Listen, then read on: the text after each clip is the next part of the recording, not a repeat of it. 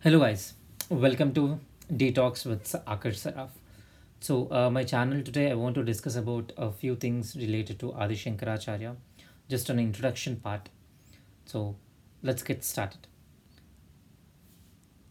Adi Shankaracharya was an Indian philosopher and theologian who expounded the doctrine of Advaita Vedanta. He renounced the worldly pleasures at very young age Shankaracharya amalgamated the ideologies of ancient Advaita Vedanta and also explained the basic ideas of Upanishads. He advocated the oldest concepts of Hinduism, which explains the unification of soul, Atman, with supreme soul, Nirguna Brahman.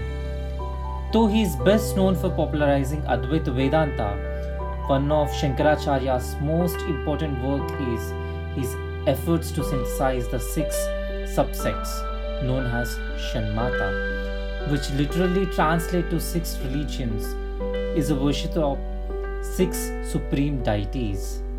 Shankaracharya explained the existence of one supreme being, Brahman, and the six supreme deities are part of one being Par. He also founded the Shanami Sampradaya, which talks about leading a monastic life. While Shankaracharya was a firm believer in ancient Hinduism, he condemned the Mimamsa school of Hinduism, which was purely based on ritual practices. Throughout the course of his journey, Shankaracharya discussed his ideas with various other philosophers and fine tuned his own teachings from time to time.